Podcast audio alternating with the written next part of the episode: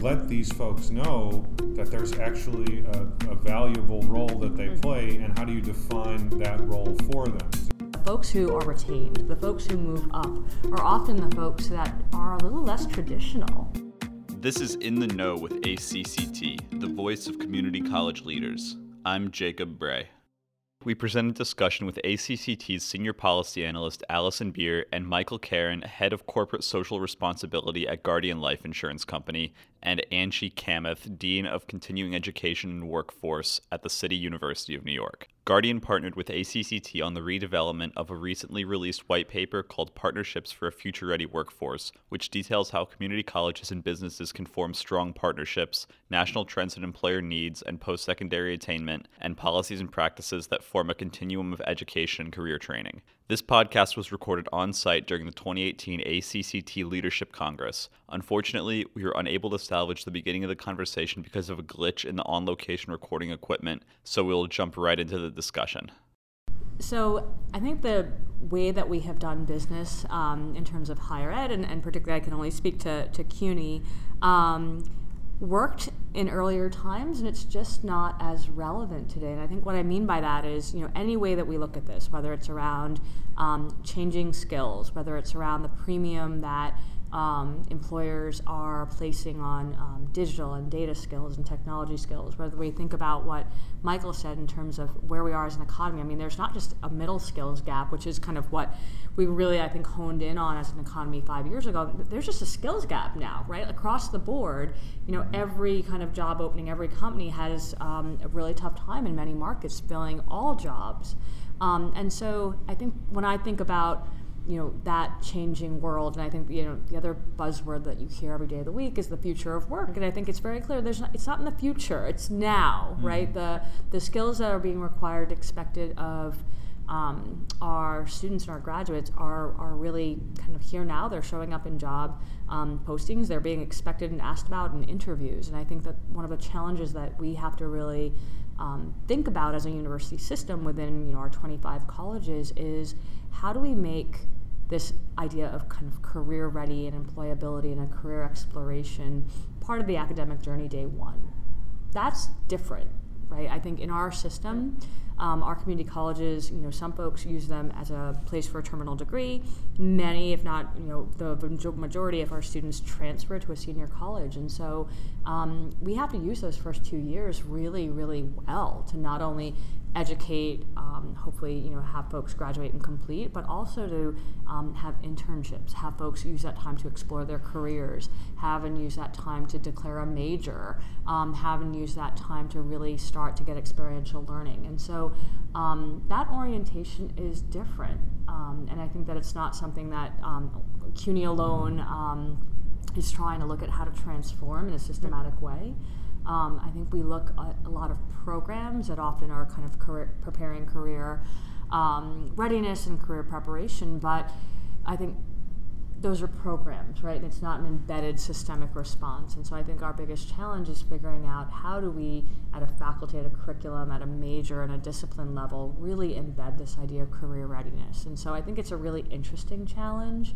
Um, and there's a lot of talk around economic and social mobility, which is a really important driver for this work. But I think we also have to think about faculty innovation and how do we embed um, more more employers across the board, not just in the private sector, in the public sector, and health and education, into the classroom in meaningful ways. Yeah, especially you know given the circumstances and the, na- the nature of public-private partnerships and how they've changed. You know, Angie, the, what what you were describing uh, from five years ago or seven years ago, um, really before the Great Recession, um, when you looked at, looked at public-private partnerships, um, those were seed capital and sort of risk capital that was put in by the private sector. Proof of concept, when it was realized, then would fuel uh, the public funding of that. And it's just the opposite now, where public funding is harder and harder to get to right. um, on, on, a systematic level. We, I know two two systems that we're working with now, Wisconsin and Connecticut, are going through uh, huge work in consolidation. Um, so it is about a, scarcity of resources, and it, and if you don't have the partnership to build the capacity on both ends, you're never gonna you're never gonna get the supply side and demand side right for for, for, for labor. And, and most importantly, you're not going to give students the kind of support and experience that they, they need. It's, there's just not enough dollars for colleges to do that alone. Um, uh, but there is resources, and there are, um, you know, when I think about do uh, in experiential learning, in mentorship opportunities, and apprenticeship opportunities, and internship opportunities, those are where uh, people get really turned on, or, or even better, early enough in their academic career, realize that they've gotten themselves into something that they really don't like. Um, uh, you know, I, I, uh, I graduated with a, an undergrad degree uh, in English and history, but I kept a, a, a pre med status on mine because when I first got to school, I thought, well, I'm going to be a doctor, and then I ran up against organic chemistry. Um, so, I, but but that, that took too long. Uh, you know, right now people aren't waiting that long, especially if people are looking to uh, when I think about underserved communities, people are looking to monetize their learning more quickly now than they ever have before, um, and we should be there to help them do that. The, the circumstances demand it. So I hear two things in the field. One is that community colleges move too slowly to meet businesses' needs. The other is that college is more about a paycheck and about a dollar sign. As you know, coming from the business world and coming from community colleges, what can we do to get these two sectors on the same page and to see eye to eye and overcome you know some of these truisms that we hear that maybe aren't actually true? So I think about this a lot, and it's, it's really interesting. So I feel like you know higher ed, whether you're MIT or CUNY, you know we can be fast and we can be slow. You know it really um, it's not one or the other. I think that I have seen you know incredible work in the healthcare space, for example, responding to um, Medicaid reform. Of you know we literally created brand new curriculum with hospitals to um, create brand new health coaches and community health workers and peer advocates. I mean mean, we literally created curriculum and degree programs out of nothing within you know, less than a year.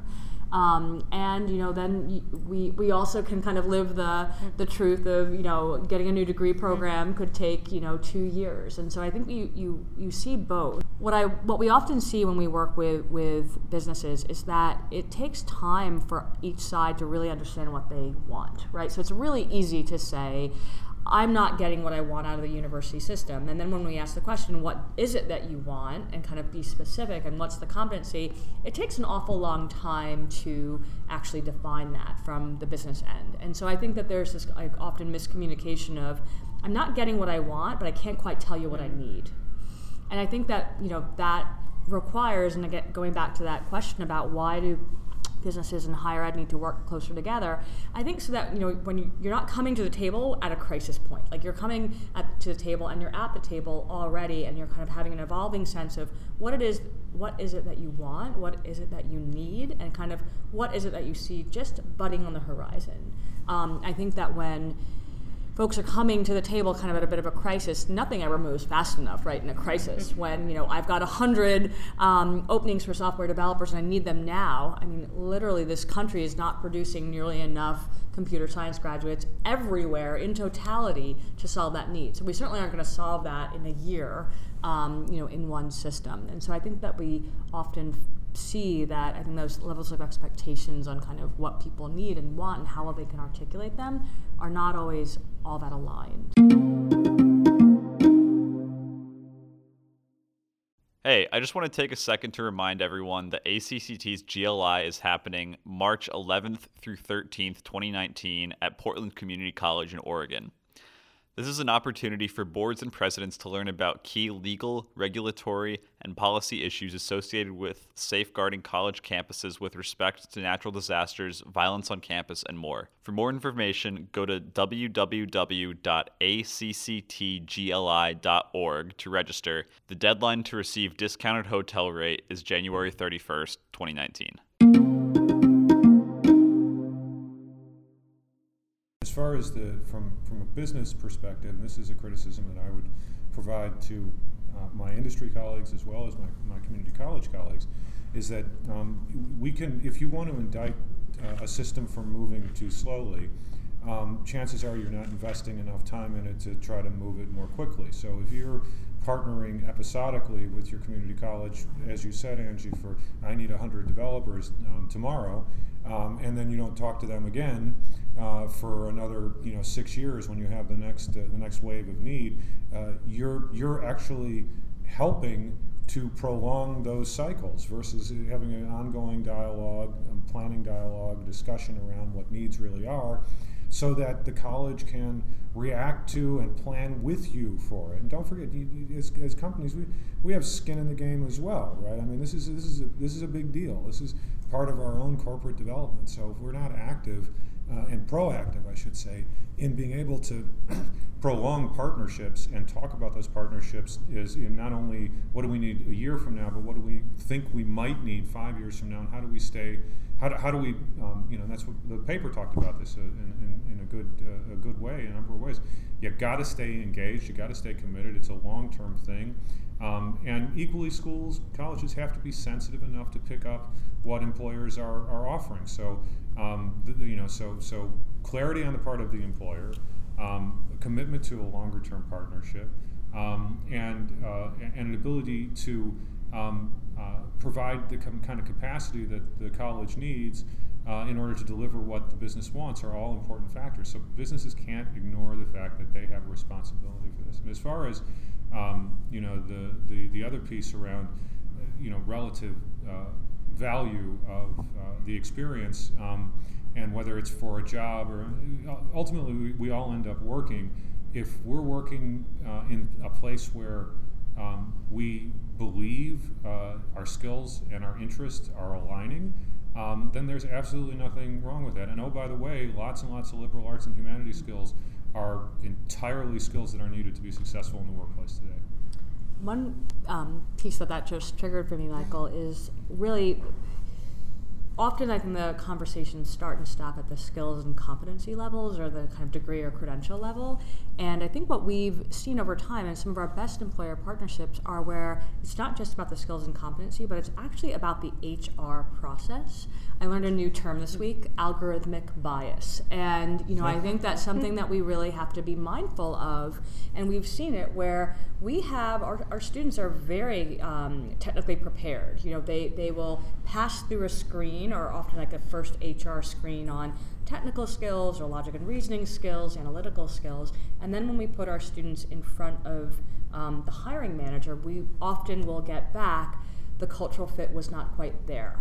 We have a GPA requirement of 3, 5, and above. And so I think an equal measure has to be given to um, certainly the skills and competency and, and kind of needing to work with employers to define what that means. But I think equal measure has to be paid to um, the HR process and kind of how we make sure that we don't uh, uh you know fall prey to whether you call it algorithmic bias or implicit bias in terms of you know what um, what we really mean when we talk about community college students and you know understanding with a commuter uh, population which is the majority of college students in this country um, when folks are balancing kind of work obligations school obligations and family obligations you might not have a 3-9 and you know in that case the kid or adult with the 3-4 or 3-5 or 3-2 um, balancing everything else is just as good, if not better, you know, than mm-hmm. than the kind of 100% focused on studies student. Um, and so I feel like that's a really important part of the equation when we're talking about working between colleges and employers to really look holistically at what that hiring cycle and what that talent cycle looks like. Because um, I worry if we just focus on the skills and defining and curriculum piece, we will potentially not get it right in terms of the pipeline piece if we don't look at um, at all aspects. And again, that's not um, saying that all of the responsibility for change rely you know falls on the employer. I think we have to do a much better job of preparing our students, and I think that getting um, our students enabled to really articulate what they're learning, why they're learning it, and how they can apply it is very much a responsibility of higher ed that I think has to be drastically strengthened.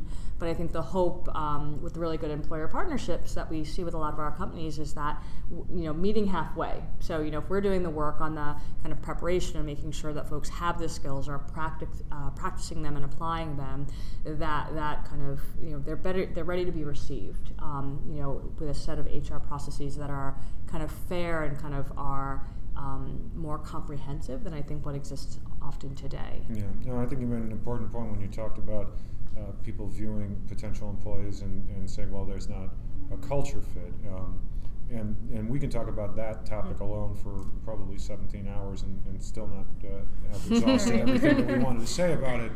Uh, but but uh, for for many years, I've had this idea that that um, that collaboration ultimately is about uh, developing uh, a culture. Um, and I think that, that um, oftentimes institutions, meaning cor- both corporations and colleges, will recognize their, their, their independent cultures, but not necessarily take time to actually tell each other about what those cultures are and what some of the norms within those cultures are, and thereby, through their work, build a collective culture so that you, you get rid of that excuse. As I've been around a long time in corporate America, and whenever people have uh, said to me, well, you know, that's, you know, there's not a cultural fit um, with that particular person.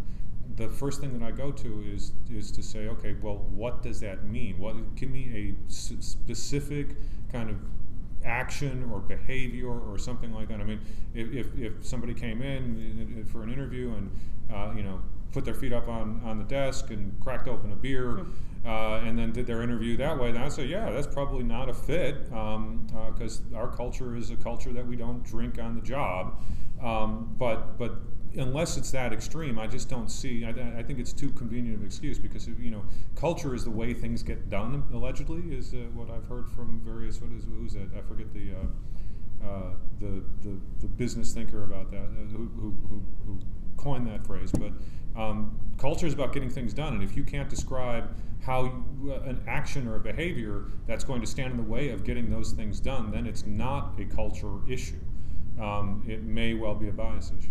Right. I think these are really important points, and you know, sometimes um, community colleges and businesses clearly have overlapping goals and needs, um, desires. Community colleges want to prepare students with knowledge and skills and to have prosperous lives, and businesses in the corporate world they want to hire skilled and knowledgeable and you know um, talented employees. But with some of these culture issues, maybe sometimes it feels like we're living on two different planets. Um, what is needed to get people to speak the same language? In the past, Mike, you and I have talked about liaisons. Angie, you mentioned the term earlier today, I think sector navigators. How do we identify these people? How do we get more of them? Um, and what steps do we need to take in order to make sure that these two sectors are seen eye to eye? Well, I, I, think as far as how do we get more of them, I think the, many people who do this self-identify. They have a natural knack for bringing people together. Um, they are comfortable with abstraction, uh, so they can work across uh, across different uh, kind of environments. I, I think that the challenge is how do you let these folks know that there's actually a, a, valuable role that they mm. play, and how do you define that role for them? So a little bit of structure will go a long way with somebody who can deal with abstraction really well. If you have clear objectives, you're gonna you're gonna do a, you're gonna do a lot better. So I think I think it's a matter of uh, being able to point that out to people. That, this is not an intuitive thing, right? I mean, uh, everybody believes that ultimately they can understand the circumstance that they've inserted themselves into, um, uh, and most people are usually wrong, um, especially when you're doing something new uh, for the very first time. Um, you need that, that kind of um, uh, Sherpa, if you will, that guide, that helper. Um, and they're out there. It's, I think it's just a matter of being, being able to to designate and say this this is a real role and this is a role that you can step into and this is the objectives that we have for that role. And it would be amazing what people can do then. But it's just i think it's broadcasting. It's, actually acknowledging that that's something that we need uh, versus trying to figure out how we cultivate someone to become that right. I think lots of times it happens you know, naturally without even someone realizing that they're filling that role. I've talked to practitioners that say, "Oh yeah, I talk, I you know, speak to the business community all the time. Um, I'm constantly talking to them, finding out what their needs are. It's like, oh, that's great. You know, have you talked about this with leadership? You know, are you doing it in a systematic way? And they're like, oh no, that just comes naturally to me, right? Mm-hmm. So it's something that is a designated role, but can also happen day to day, just in our normal interactions. Right. And so, I mean, this is, I think, why um, I've been in the field of workforce development for about, I don't know, gosh, 16 years or so. And this is why no two years are alike, because I think this is such a people oriented, clearly, business where um, what I think, when I think about all the employers, we had an employer panel earlier this week with a tech firm, um, an incubator of small businesses, uh, airline, um, a public sector entity, and a finance company. And the the panelists, they were all kind of you know heads of talent development, and they were really all folks that work with our system right now. And we had convened 12 colleges to basically have speed dating with these employers to sort of say, what are you looking for? What can we do better? What are we not doing um, well? And kind of how can we make these relationships more robust? And what was super super interesting about all the employers is they all had a connection to either being first gen, um, college goers, they were immigrants, they saw that their best employees were often the ones that didn't have the kind of perfect pedigree. Um, and I think that there's something in, you know, to the idea of navigators. I think we need navigators who get the higher ed system, but I think that our best employer relationships with the, you know, with the most elite institutions, whether it's, you know, Google or Goldman Sachs or Morgan Stanley, where we have amazing partnerships, to, um, you know, lesser known entities, I think having a, a navigator on the employer side who just inherently gets our student population either personally or because we've seen the talent coming in and out of the institution, the folks who are retained, the folks who move up, are often the folks that are a little less traditional. Um, feels really important. I think on the on the higher ed side, I think that um, you know the idea of, of, finding folks who know how to kind of translate um, uh, experiences. I think we see a lot of folks with, with whether it's private sector backgrounds or nonprofit backgrounds um, really excelling in those roles because I think they kind of know how to speak to the value proposition that different people and systems can offer to one another. Yeah, absolutely. No, and, and, and the same thing is true once we get into companies. I mean, part of part of the uh, power of that navigator and translator and go-between um, uh, is to be able to produce um, the skills in students that are similar to that. So, if, you know, we're very much interested uh, at Guardian in the work that it takes to get the work done, and so you have to be reasonably technologically savvy. You have to understand how business works, how products are developed, how sales is is, is done, how accounting is done. Um, but you don't have to be expert in any one of those things in order to, to facilitate the transaction of making them happen. And, and so it's just as important uh, as a navigator is to the system of preparation, there's actually jobs in corporations for these folks. And we used to call them project management offices, and, and now, um, you know, with uh, all the different uh, stuff, agile um, being out there, um, people who can facilitate the interaction uh, between experts are almost more valuable than the experts themselves because the experts generally tend not to be able to talk with one another. I, I work in an insurance company and, and uh, we have tons and tons of actuaries. And these guys are terrific at what they do, but you really have to draw them out. You have to have someone who's really, really deliberate to be able to say, okay, this is a product that we're trying to, to put together. Help us understand. We, we're willing to live with some consequences and some, uh, some changes because we think we can sell the product. Uh, so how can you actuaries think creatively to help us uh, help us develop this? Not just you know pull out the slide rule and tell me how long somebody's going to live, but really you know think differently. In next week's episode, we'll hear the second half of this conversation, which focuses on workplace automation and other disruptions to the workforce and to traditional education models. Be sure to let us know what you think of our podcast by rating and reviewing In the Know and email us at acctinfo at acct.org for your suggestions. Thanks for listening. We'll see you next week.